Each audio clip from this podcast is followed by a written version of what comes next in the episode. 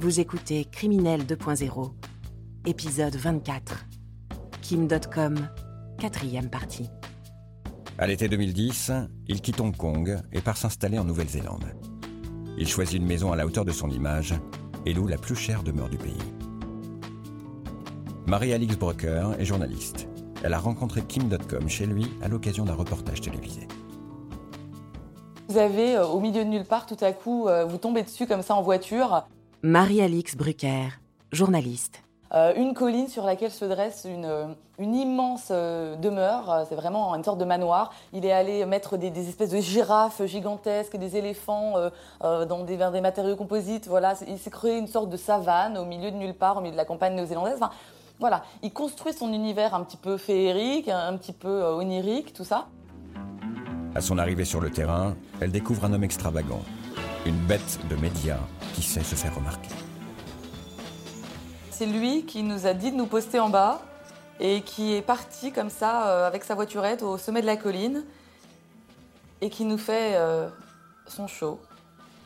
Voilà, il met en scène, il sait ça qu'on va l'utiliser, il se doute qu'on va le présenter comme ça, il connaît très bien la télévision. Sur le terrain gigantesque de 60 hectares, un manoir démesuré. La maison de Kim.com, elle est immense déjà pour commencer. Il y a un nombre de pièces incalculable. Je serais même incapable probablement de m'y retrouver de nouveau si je devais y aller toute seule. C'est très kitsch, c'est-à-dire c'est très stuc, c'est très marbre, c'est très massif. Voilà, il est très très fan de déco, un petit peu kitsch. Il y a une pièce qui m'a particulièrement marquée. Vous arrivez à l'étage, il y a donc la chambre et la suite de Kim.com avec sa salle de bain. Et puis à côté de la salle de bain, il y a un couloir de natation que Kim.com a fait construire au premier étage pour s'entraîner un petit peu, se maintenir en forme. Et au bout de ce couloir de natation, vous avez une immense mosaïque avec une photo de Kim.com. Il y a un réel culte de la personnalité. Cet homme, il s'aime, il sait qu'il est brillant et voilà, il n'hésite pas à le montrer. Il n'a aucun complexe voilà, vis-à-vis de ça. Le 31 décembre 2010, pour célébrer en fanfare son arrivée sur le sol néo-zélandais, il finance à hauteur de 500 000 € le feu d'artifice du Nouvel An à Auckland. Cette outrance sans limite et son goût prononcé pour les médias va précipiter la chute du géant allemand. Dans le monde entier, l'industrie du cinéma et de la musique est entrée en guerre contre le piratage culturel sur les réseaux. Même si Mega Upload est loin d'être le seul site utilisé pour le téléchargement illégal, la personnalité peu discrète de son patron va attirer tous les regards. Il faut savoir que Kim.com a quand même réussi l'exploit de se mettre toutes les maisons de production hollywoodiennes à dos. Naïla Beller, journaliste aux Échos. Il n'y en a pas une qui lui a donné raison. Ce sont les géants du cinéma. On parle de Warner Bros, de Paramount, qui ont décidé, donc tous évidemment, de l'assigner en justice, parce qu'ils estiment collectivement qu'en gros, depuis la création de Mega Upload, ils auraient perdu 500 000 $ de recettes. C'est absolument monstrueux. Clairement, Kim.com, c'était le personnage à abattre pour les autorités, puisque c'était celui qui s'exprimait le plus. Guéric Poncet, journaliste au Point. Sur Internet, dans les médias, etc. Donc c'était la figure de proue du piratage, on va dire, telle que les États le détestent le plus. Donc évidemment, il fallait avoir la tête de Kim.com. Donc clairement, viser Kim.com, c'était une stratégie. Ça permettait de viser la tête entre guillemets de l'empire du piratage et de faire tomber le reste sans coup férir quasiment. Bien décidés à protéger leur industrie culturelle, les autorités américaines veulent absolument fermer Mega Upload. Tout d'abord, elle tente de s'attaquer aux finances de Kim.com, sans succès. Sa fortune, en fait, il s'est très bien débrouillé pour qu'elle soit cachée. Ce sont des holdings qui appartiennent à des holdings, qui appartiennent à des holdings, qui appartiennent à ses associés, à sa femme. Donc tout son argent est en fait éparpillé de par le monde. Impossible non plus d'identifier précisément les serveurs informatiques utilisés par Mega Upload. Ils sont disséminés un peu partout dans le monde. Alors avec le soutien du gouvernement néo-zélandais, le FBI frappe un grand coup. Il porte plainte contre Kim.com et lance une opération coup de poing pour son arrestation.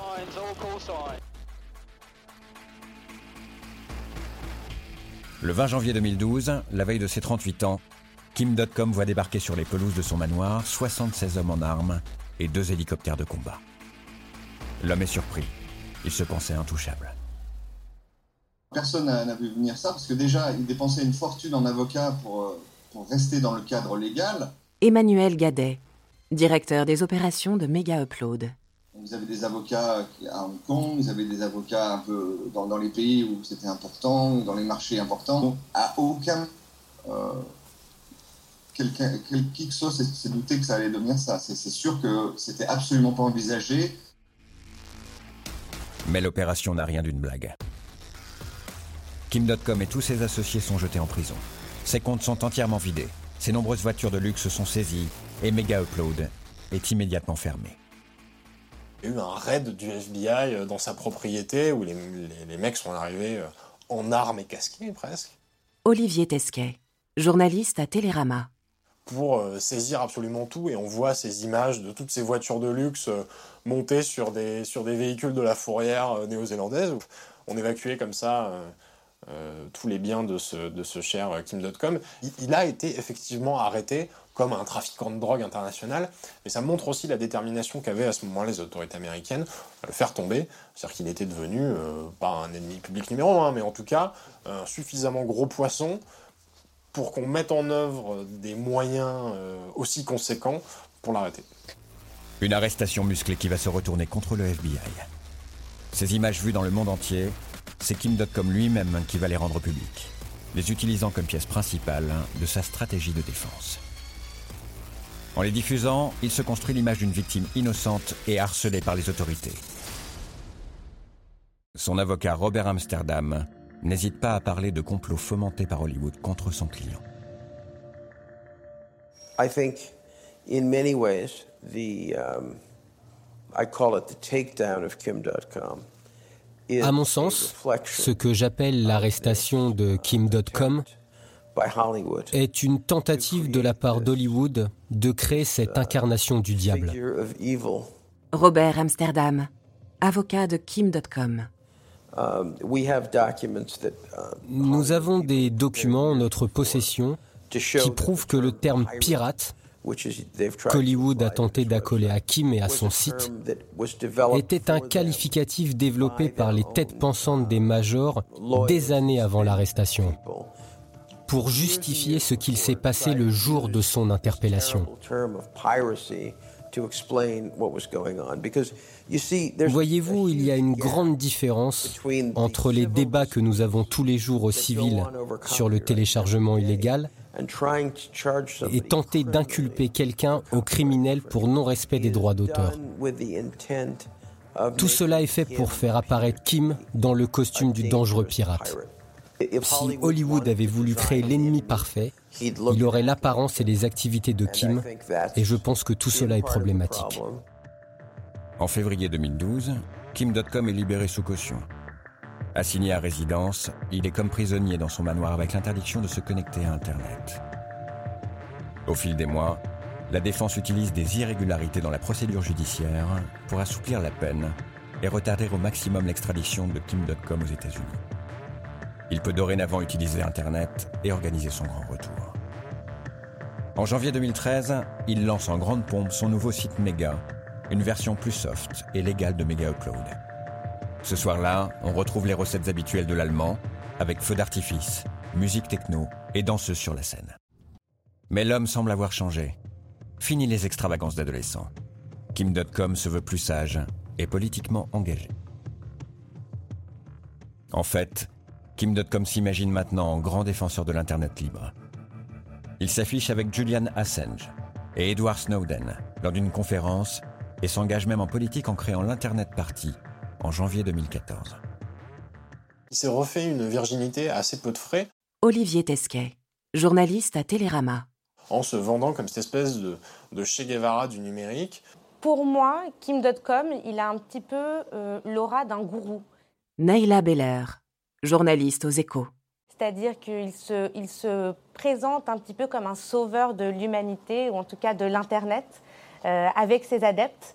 Et clairement, en tout cas, dans tous les gens qui sont un petit peu sensibles à ces sujets-là, il y a les pros et il y a les antis, c'est-à-dire qu'il ne laisse personne indifférent.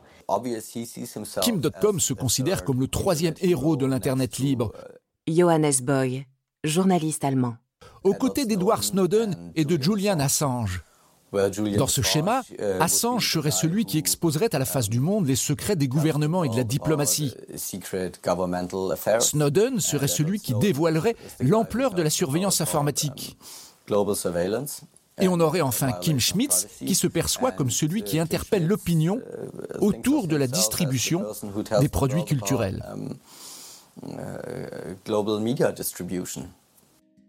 Un pari qui se révèle finalement perdant. En septembre 2014, son Internet Party ne décroche aucun siège aux élections législatives néo-zélandaises. Après 2 ans de procédure, le procès de Kim.com s'éternise. Il semble durement touché par les échecs et son enthousiasme s'étiole. D'un côté, il y a une administration américaine qui veut faire un exemple.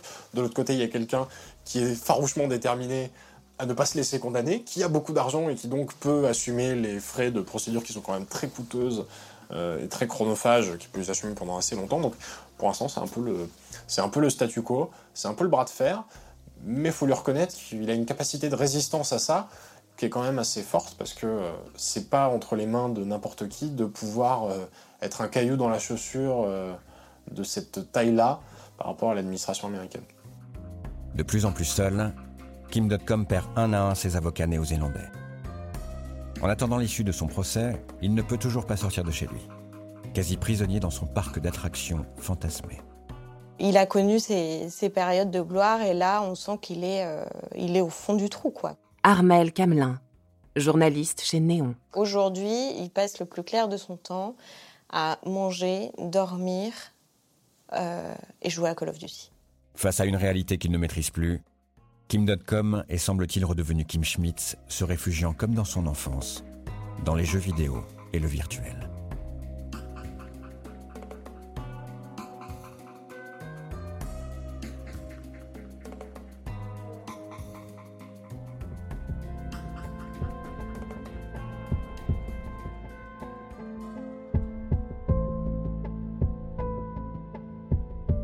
Vous venez d'écouter Criminel 2.0.